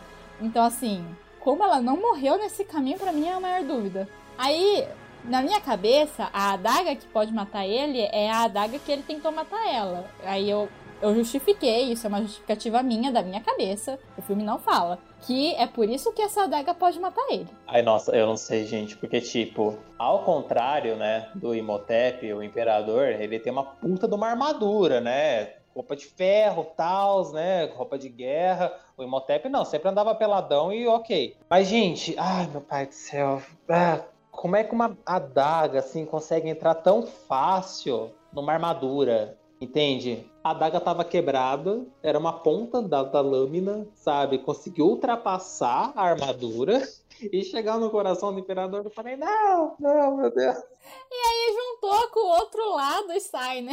como se tivesse escondido. Mas é uma coisa que é muito tipo, tem a adaga. Aí eles estão todos nesse rolê de tentar matar ele antes dele chegar em Shangri-La. Só que é igual você falou, antes dele chegar em Shangri-La, ele é feito de metal. Ele, o corpo dele inteiro é de metal. Como que você vai esfaquear ele? E aí, de novo, aí ele vira imortal lá, e aí ele vira, tipo, de carne e osso, né? Tipo, corpo, mas ele ainda tem armadura, né? Ele destaca a armadura. Então, assim, não sei também como funciona essa adaga. Para mim ela é mágica mesmo, assim, no quesito de sem explicação, sabe? E é muito estranho todo, toda a parte final, porque aí, igual, tem esses dois capangas, né? Tem o general, e aí tem a capanga do general, que assim, é uma caricatura, sabe? É uma, é uma moça super nervosa, com cara de bravo o tempo todo, que tem uma cicatriz no rosto, porque ela é malvada. E aí é, tá a Eve e a filha da feiticeira, né, lutando contra esses dois, enquanto o Rick e o Alex lutam com o Imperador.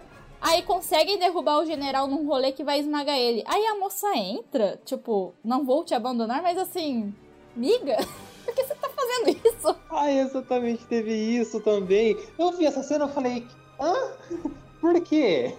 Ai, gente. Porque não dá a entender que eles têm um romance ou alguma coisa assim. Porque o, o Imhotep Kanaxonomon você entende que ele ama muito ela. Inclusive, ele ama ela mais do que ela ama ele, como a gente vê no final do segundo. Que eu acho bem triste até hoje essa cena, sabe? Que é a Eve salvando o Rick e aí o Imhotep chamando, tipo, a Anaxunamon e ela sai correndo e depois ela morre. Mas assim, gente, a cara de tipo coração partido que o ator fez naquela hora, gente, dá dó. Perdoei ele naquele momento, sabe? Ah, sim.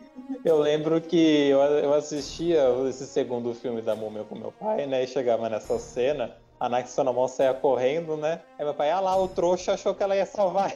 Mas enfim, é, no terceiro filme tem uma coisa que eu não entendo. Porque era só ele cruzar a muralha e, ok, tô, tô fodão, né? Aí ele entra na, na, muralha, ele começa a fazer uns paranauê do nada, que tipo, vem as bolinhas dos elementos lá. Tem uma estrutura dentro da muralha que eu não sei qual é a finalidade daquela estrutura ali, né? Daquele, daquelas engrenagens que ficavam gerando, que não sei o quê. E aí, gente, alguém me explica? Não, mas é muita coisa, tipo, é que assim, eu não sei, aqueles, né, tentando justificar o filme. Tô tentando justificar. Eu não sei se era ele que tinha que cruzar ou se era o exército. Porém, se fosse ele, gente, ele podia se transformar num dragão. Que, inclusive, é bem esquisito esse rolê do dragão, porque parece que eles misturaram dragão chinês com dragão da Europa. E ficou uma coisa bizarra. E tem três cabeças porque. Mitologia grega, talvez, eu não sei. Sabe? Eu não sei. Misturaram umas coisas ali, saiu aquele bicho. Mas assim, se fosse só ele cruzar, ele não podia ter se transformado em dragão e voado, sabe? Pro outro lado da muralha. Ou igual, ele se transforma em um, tipo, um urso, né? Eu não sei que animal é aquele, deve ser algum metal. Eu acho que é, é meio que baseado naquele leão chinês, naquele bicho que ele vira. É, foi o que eu imaginei. Então, e aí ele sai correndo, porque ele tá num canto, aí ele sai correndo, tipo, que é isso, né? Assim, tá, tá, ele tá sofrendo para conseguir cruzar. Aí, de repente, ele lembra que, ah, olha só, eu posso fazer isso. Aí ele faz isso e chega onde ele tipo, podia ter chegado 10 minutos antes, sabe? É, então, ah, eu não sei, só. Porque assim, na hora que ele entra que ele começa a mexer com os elementos e tal, o exército que é contra o imperador, né, começa a voltar para dentro da muralha, né? Então só se ele fez isso, ah, eu vou acabar com esses caras pro meu exército não ter utensílio nenhum para poder ultrapassar a muralha e também ficar todo mundo invencível. Pode ser por conta disso. Mas mesmo assim, gente. Mas nossos os soldados dele estavam, tipo, derrotando todo mundo lá. Porque assim, de um lado você tem os soldados que são de ferro, do outro você tem, tipo, esqueletos. Eu não sei quando que isso foi uma luta justa, sabe? Nossa, sim, ai. Mas é isso, gente. Terceiro filme. Ah, eu acho que a resolução dele é muito, muito ruim. Não dá pra, pra defender, porque ah, esse negócio como matar ele, ah, esse negócio da adaga, ah, poderia ser qualquer coisa, gente. Porque não fizeram uma decapitação, que seria mais coisa. Porque não. Ai, desculpa, mas esses negócios que, tipo, uma armadura de ferro pesada. Nunca que uma adaga vai ultrapassar aquilo, gente. e dos dois lados, né? Pra se encontrar, porque um do lado tava quebrado, não vamos esquecer. Mas é muito isso, sabe? Tipo, o segundo e o terceiro, eles têm muito, muito, muita coisa que não faz sentido, que eles colocaram lá só pra. Porque ia ser legal, sabe? O legal pelo legal. Porque o primeiro, ele tem várias coisas muito legais, só que fazem sentido. Então, não era necessário, sabe? Eu não sei, me soa muito como se eles realmente não tivessem, tipo, tirado o tempo para pensar melhor no rolê, né? Eu sei que, não sei se isso é verdade, mas eu sempre ouvi falar que a Rachel Wise, ela recusou participar do terceiro porque ela não gostou do roteiro. É, foi isso mesmo, acho que foi isso. É, então. E aí eu fico assim, gente, vocês têm a atriz principal, uma das atrizes principais, se recusando a voltar pro papel porque ela disse que o roteiro não está bom. Será que não tem que ser revisto, isso, sabe? Tipo, não é como se fosse a primeira vez, né? A gente sabe que esses filmes grandes de Hollywood, o, o, roteiro passa por mil versões, assim. Então, tipo, qual seria o problema, sabe? Mas aí eu não sei. Eu fico triste, né? Porque o terceiro foi tão ruim, né? Eu não sei como ele foi de bilheteria. Mas eu sei que, tipo, ele foi massacrado, assim, pela crítica. Eu não conheço nem, ninguém da crítica mesmo que fale alguma coisa boa do terceiro, sabe? Acabam com ele. E eu fico triste porque, assim, igual a gente tá falando, a gente gosta do filme, sabe? Porque ele é. Ele tem vários problemas, mas ele ainda consegue entreter de alguma forma, sabe? Ele tem cenas boas, os personagens são bons, então a gente se diverte. E aí, por conta desse terceiro, encerrou, sabe, a franquia. E aí eu fico muito triste, porque dá a entender no final do terceiro que teria um quarto, né? Porque até a atriz que fez a Ivy falou que ia ter um quarto, né? Só que aí cancelaram que ia se passar no Peru, sabe? Então, que é o que você falou, né, Matheus? Tem múmia no mundo inteiro. Então, imagina se realmente eles fossem a fundo de criar uma franquia, né? Se passasse em vários lugares do mundo assim. Ia ser muito legal. Ah, ia ser bem bacana, sim. Só que aí enterraram o, a franquia com esse terceiro, e aí me vem aquela coisa horrível do Tom Cruise, porque, sei lá, Hollywood pensa isso, né? Ah, se não tá dando mais certo, vamos rebutar e colocar qualquer coisa no lugar que vai dar certo, alguma coisa assim, porque, nossa senhora. Esse do Tom Cruise eu não vi, também não tenho vontade nenhuma de ver. Mas é, no final do terceiro filme, né, o Jonathan entra no, no táxi lá, ai, agora eu vou pro Peru, que não sei o que. Falei, putz, tanto lugar no mundo. E ainda aparece embaixo alguma coisa assim, né? Do tipo, é, alguns anos depois descobrir. É, encontraram algumas múmias. Mas, ai, gente, mas eu acho que seria bacana se tivesse alguma outra coisa aqui na América do Sul, né, América Central, né, América do Sul, né, mostrar aí esses povos maia, incas, terra que tem por aqui, né, e outros também, enfim, que tem esses podem ter múmias, mas é, foi tão flopado, né, o terceiro filme, tão ruim que tipo, infelizmente o projeto morreu. Eu acho bem triste, sabe? Porque é um tipo de filme que eu não vejo mais ser feito, sabe? Que é esse, esse filme de aventura, né? Muito aventura, né? Que é igual do Piratas do Caribe. Que Piratas do Caribe também é isso, né? É muito essa vibe também. De, ah, é só uma aventura. Tipo, tem comédia e tem aventura. Tem umas cenas um pouco mais tensas, mas no geral é um filme muito leve. para você se divertir. E hoje em dia, tipo, tem os filmes aí de super-heróis, só que eu acho que eles não conseguem ser tão aventura igual a esse, sabe? Tipo, de realmente uma aventura de você olhar e falar, mano, eu, eu quero fazer isso, sabe? Igual a gente falou, né? Eu conheço várias pessoas além da gente que via a múmia e queria, tipo, ser arqueóloga. E aí também foi estudar mais coisa do Egito, sabe? Essas coisas. Igual o Jurassic Park, sabe? Tipo, quantas pessoas que não viram Jurassic Park ficaram apaixonadas por dinossauro? Então, não tem mais. E aí, eu acho muito triste ter morrido a franquia, sabe? Nossa. É. Ah, mas enfim, eu acho que em propostas de entreter, os três filmes assim meio que funcionam, né? Porque não exige muita coisa pra você pensar, às vezes confunde sim, eu acho que o segundo filme, ele meio que, pra mim, eu tenho ideia de que é meio confusa é, juntar o rolê do Escorpião Rei com o Imhotep, assim, tal, assim, sabe? Eu acho que, enfim, tentaram botar tanta coisa que às vezes acaba ficando meio desconexo. Mas, é, de maneira geral, eu gosto da franquia. É um comfort movie, com certeza. Tanto é que eu estava comentando com você quando eu revi o primeiro filme, né?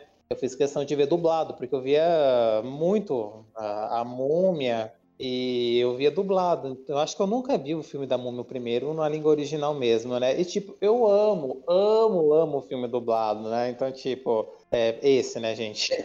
É, eu, atualmente eu já não, não, vejo tanto, mas é mais por questão de memória afetiva mesmo. Mas, é, é gostoso. O primeiro filme ele passa super rápido, gente. A hora que você vê, eles estão sei lá, começando o rolê já passou mais de uma hora de filme, sabe? E é muito bom. Exatamente. É, o filme ele, você consegue ver ele muito tranquilamente, sabe? Eu acho que ele é um filme que funciona em vários níveis, assim, né? Tipo, ele funciona mesmo se alguém nunca tenha visto e é adulto, sabe? Do tipo, ah, vamos ver um filme de aventura, sabe? Ação. Funciona para uma criança, eu acho que ele ainda funciona.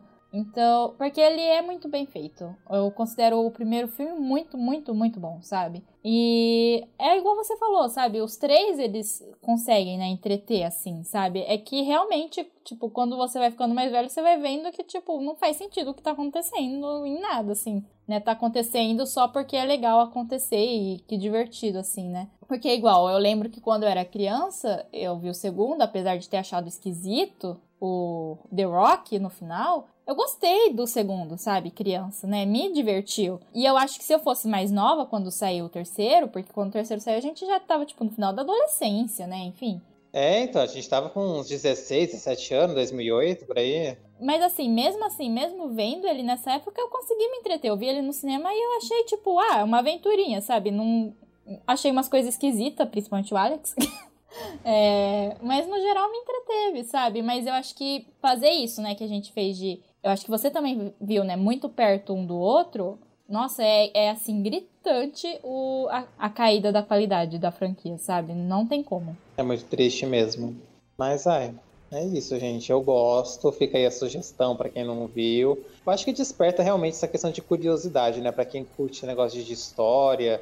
Por mais que seja uma história completamente fantasiosa e muito alegórica também, né? Dependendo da pessoa que curte estudar esse tipo de coisa, vai dar uma olhada no Egito Antigo, na história da, do Império Chinês também, né? Eu acho bem bacana isso daí, porque eu, como sou uma pessoa muito curiosa, eu gosto de pesquisar as coisas depois, né? Então, acho que mesmo assim, com esses problemas que a gente pontuou nos dois últimos filmes, principalmente, é, eu acho que ele traz, sim, essa curiosidade de, tipo, querer buscar alguma coisa a mais sobre o lugar onde se passa, cultura, enfim. Sim, e traz acho que uma ambientação diferente, né? De. Porque é igual, por mais que eu, eu não goste do rolê da, da Eve, não, eu não vou falar, tentar falar o nome da moça de novo. por mais que eu não goste do rolê dela lá, ter renascido, e não go eu acho desnecessária toda a cena do flashback, ela é uma cena legal, sabe? Porque aí é uma coreografia diferente. É uma luta diferente que a gente vê. Não é comum a gente ver isso no cinema, né? Tipo, que é uma coisa mais inspirada no que aconteceu no Egito, né? E para mim a, a graça dos filmes tá aí, sabe? Tipo, você conseguir ver coisas diferentes, né? Porque, querendo ou não, Hollywood faz muito filme só Europa, sei lá, quando a coisa. Quantos filmes do Rei Arthur tem, sabe? Umas coisas assim, né? Então, eu acho interessante a gente ver algumas coisas que são de histórias de outros países, mesmo que sendo feitas por Hollywood, lógico, igual o Matheus falou. Tem várias coisas erradas, né? Tipo, tanto que é uma coisa que assim, eu não gosto, que é esses vídeos de. ou matéria de. Ai, é, o que, que a múmia errou na história, porque assim, nunca acho que nem foi a proposta deles ser ter alguma cor, é, ter alguma base na realidade, sabe? Então, eu não gosto muito disso. Não, real, eu acho que na realidade Motep, ele foi um arqueólogo, né? Ele foi um engenheiro egípcio, né? Ele não foi, não era sacerdote. É, foi uma figura histórica. É, ele é uma figura histórica real. E aí usaram o nome dele no filme, né? Então. Ah, e tem várias coisas, igual a gente quando, quando a gente comentou de Anubis, né? Que tipo, ok, sabe? Tudo bem, né? Às vezes eles, eles dão essas erradas, né? Então. Ah, mas aí é bom até porque, tipo, se você for ver, você consegue descobrir coisas novas, né? Na hora que você vai ver essas coisas de, ah, o que, que fez errado, né? Mas eu acho que também uma grande contribuição foi o The Rock, sabe? Tipo, eu não sei se foi o que lançou a carreira dele, não sei o que foi. É, mas eu gosto muito dele no segundo filme e deu toda uma origem a uma outra franquia de filmes que é o Escorpião Rei, né? Não sei se você viu, né, Matheus? Mas eu vi só o primeiro, eu nem sabia que tinha vários. Foi depois de uns anos que eu descobri que tinha outros, né? Mas tem o filme do Escorpião Rei, que aí é meio que contando a vida dele antes dele ser Escorpião Rei, assim, sabe? Uhum, eu nunca vi. Eu lembro que na época é, no Walmart daqui de Bauru, antes mesmo de sair o terceiro filme da Múmia, eles vendiam um box que era a Múmia, o Retorno da Múmia e o Escorpião Rei. Né, no mesmo box, assim, né? Porque a história do escorpião é antes do rolê do segundo filme da Múmia, né? Mas eu nunca cheguei a ver, nunca. Eu acho que eu vi, assim, pedaços quando passava na televisão, mas por completo nunca vi. Eu não vou poder falar muito porque eu vi quando era criança, né? Pô, eu acho que eu devo ter visto na locadora o DVD e tipo, ah, é da múmia, sabe? é o mesmo ator, né? E, e realmente é o mesmo personagem, entre aspas, né? Só que é, mu é, é muito antes do acontecimento do começo do segundo, sabe? Porque no começo do segundo, no prelúdio, ele já é, né, general, já tá conquistando tudo o rolê lá no Egito. Isso é antes, é ele se tornando, pelo que eu me lembro, ele se tornando. Tanto que eu lembro que eu achei esquisitíssimo. Porque ele não era escorpião no filme. Do escorpião rei. Que bom, né? É. É. A única coisa que eu lembro desse filme é uma cena que me marcou que eu. Nem sei se é desse, tá, gente? Pode ser que não seja. Não seja desse filme. Mas é um rolê de, tipo, tem umas cobras, uns jarros assim com umas cobras, e a mocinha com quem ele tá apaixonado tem que, tipo, colocar a mão no, nos vasos para passar por um teste, assim, sabe? E aí eu lembro que nessa cena eu fiquei assim, Jesus. As cobras perigosas, né? Mas assim, é muito bom. É, igual o Matheus falou, a gente recomenda muito, né? Então, deem essa chance também, né, pro filme.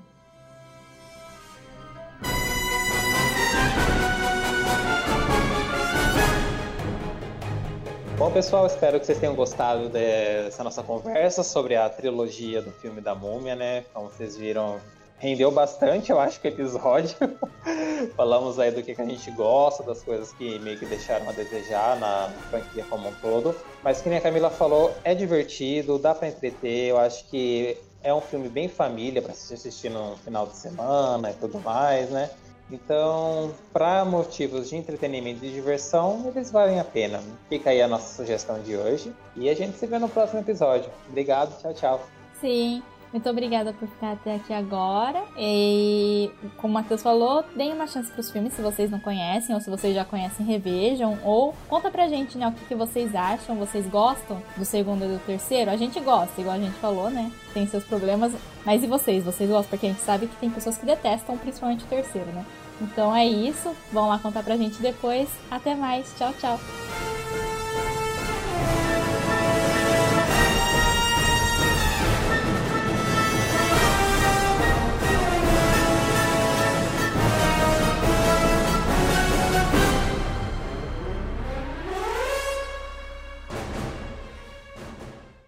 As músicas usadas nesse podcast são de Dan Henning e Jerry Goldsmith.